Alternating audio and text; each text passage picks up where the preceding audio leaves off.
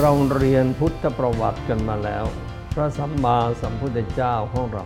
เมื่ออายุเจ็ดขวบนะนั่งอยู่ลำพังไม่รู้จะทำอะไรเลยขัดสมาธินั่งสมาธิ เมื่อนั่งสมาธิแล้ว ท่านทำยังไง ท่านกำหนดลมหายใจเข้าออก พอกำหนดจะลมหายใจเข้าออกเป็นสมาธิได้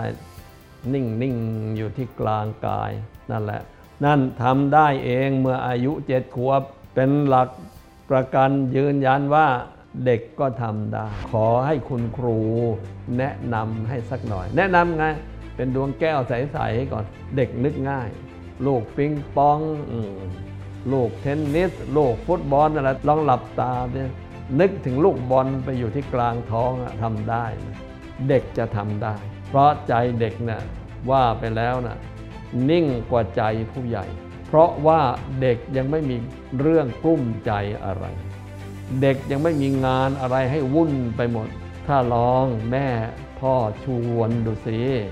รีบฝึกลูกหลานแท้ตั้งแต่ยังเล็ก เมื่อทำคุ้นจากเด็กแล้วอย่างนี้แหละ โตขึ้นนะสมาธิจะดี มีอะไรจะพูดกันด้วยเหตุผลพอมีอะไรปั๊บเด็กจะคุ้นกับการเอาใจไว้กลางตัวแล้วเด็กจะใจใส พ่อแม่พี่น้องครูบาอาจารย์พูดอะไร เด็กคุ้นก็เอาใจไว้ที่ศูนย์กลางกายซะแล้วใจใส เด็กจะรับได้หมดเลย ตรงนี้คือการสร้างอัจฉริยะให้เกิดขึ้นในครอบครัวครับ อยากได้ลูกแก้วก็ต้องฝึกให้ลูกนะใจใสเป็นแก้ว ฝึกให้ลูก เก็บใจเอาไว้ในตัวให้ใจใสเป็นแก้ว ความสว่างที่มีจะเพิ่มขึ้นเพิ่มขึ้น คุณครู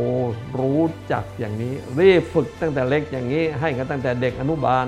แล้วจะได้สิทธิ์แก้ว สมใจนึกลูกเอ้ย